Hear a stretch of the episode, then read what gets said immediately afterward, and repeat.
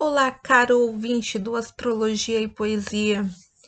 A gente está iniciando mais uma semana, então eu vim aqui para falar sobre o céu da semana. Se né, nós obtivermos aí um sucesso nesse podcast, pode ser que eu venha fazer outros, mas no momento eu tô aqui de forma despretensiosa para falar um pouco do que vai acontecer essa semana, né? Astrologicamente falando. É, é, nós estamos aí com o céu predominantemente geminiano, então, sim, a gente tem um pouco ainda aquela coisa da leveza geminiana, porém a gente também tem aquela questão da falação geminiana, né? Que, que às vezes não tem um filtro, não tem noção é época de muita informação, de notícia, inclusive de fake news, que a gente tem, né? Fake news sempre tá aí, né? Mas acho que especialmente nessa época é muito importante que a gente analise a questão da comunicação, analise a notícia, de onde que veio, principalmente nessa época que a gente tá de pandemia, sabe? Falando da parte geminiana, né? Porque é o Sol Mercúrio e Vênus neste momento. Nós temos aí Marte, que está em Câncer, né? Então, assim, ao passo que a gente ainda está comunicativo, a gente também está com aquele lance é, mais emocional do Câncer. A gente pode ter algumas atitudes meio que impulsivas, agir muito pela emoção, pela pelo que tá sentindo naquele momento. Aí, como a gente tá com essa questão da fala, acaba soltando coisa nas pessoas, sabe? O que por um lado é bom, no sentido de quando você resolve isso. Também é um período que a gente pode sentir um pouco mais de ciúme, ainda mais porque amanhã já, segunda-feira, segundou, hashtag, é, a gente tem a lua em escorpião, né, com, com água, exceto peixes, claro, acaba trazendo uma certa intensidade, um, negócio meio um ciúme, entendeu? Aliado, aliado com Júpiter em peixes, a gente vai ter aí dias interessantes de investigação interna, de se olhar, de pensar, olha, é isso, preciso melhorar nisso, nisso, minha vida tá, não tá legal nisso. Paralelo a isso, esta semana a gente vai ter um aspecto muito louco, que é Lua em Sagitário. Lua cheia em Sagitário, especificamente tendo um eclipse. E o que que acontece? Época de eclipse tem um agito, sabe? A gente começa a sentir esses agitos dias antes da, do, de acontecer mesmo. Vai ser dia 26 de maio, às 8h14. 8h13, 8h14, o eclipse vai ser de manhã tal. Especificamente, não veremos, não assistiremos essa lua eclipsar, mas de qualquer forma. São períodos agitados dias antes, durante e depois. Então, assim, não se surpreendam com as coisas malucas que podem acontecer nos próximos dias, tanto a nível pessoal quanto a nível coletivo. E mudanças, sabe? Então, é coisa que você está procrastinando, de repente essa lua vem, chuta sua bunda e fala, cara, vai fazer. Entendeu? A vida faz um, um bagulho com você que você fala, sabe? De repente você vai ver você tá fazendo.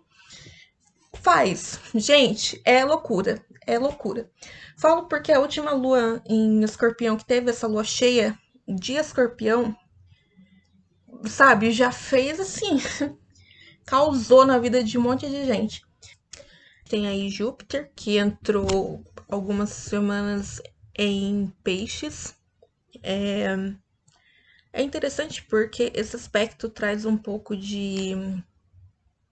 um pouco mais de otimismo, sabe? As pessoas estarão mais espiritualizadas, é, estarão buscando mais ter uma conexão com o mundo espiritual, com ajudas divinas, afinal são meios, né, que a gente tem para para conseguir sair desse período que a gente tá.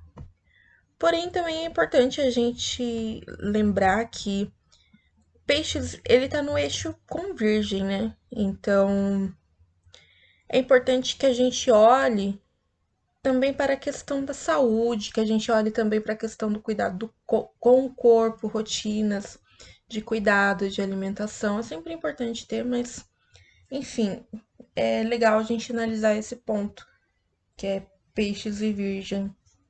Outra coisa também que está acontecendo no céu é que, inclusive, dia 23 de maio, domingo, Saturno entrou em movimento retrógrado em Aquário. E o que acontece? O que pode ocorrer, inclusive? Esse aspecto vai ficar até 10 de outubro. Problemas que nós vamos ter coisas mais chatas, sabe?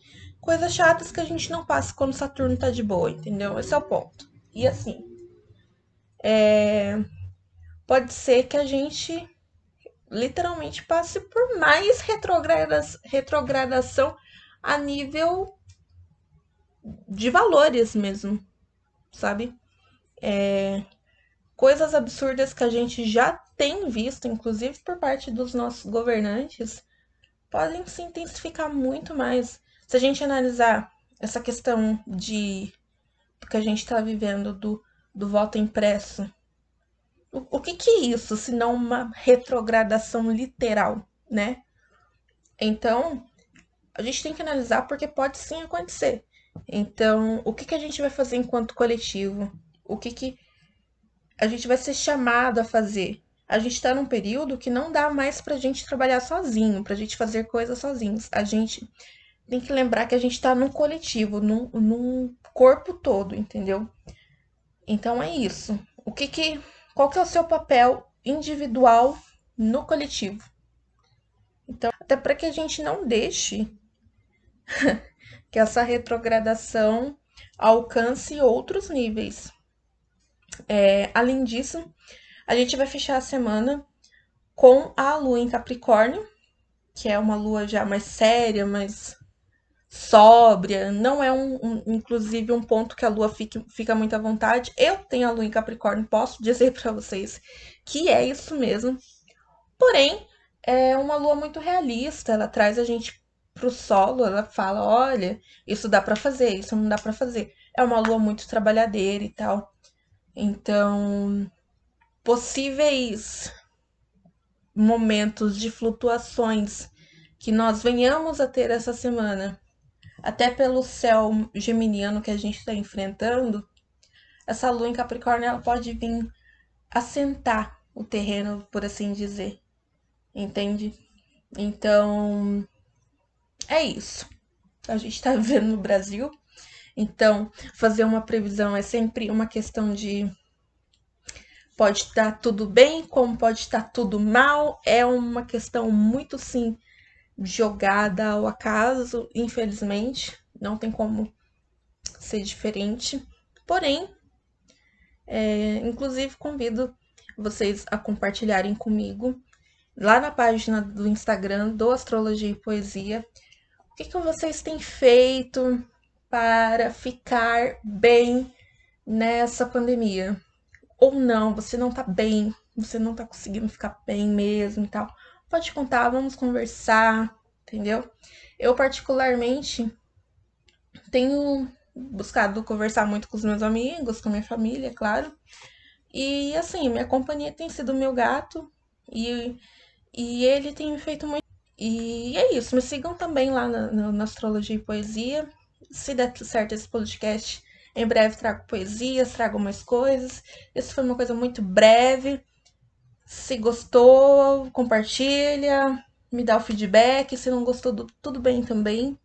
Isso é uma coisa experimental. E é isso, sou Bruna Larissa. Tenham uma ótima semana, se Deus quiser. Beijos.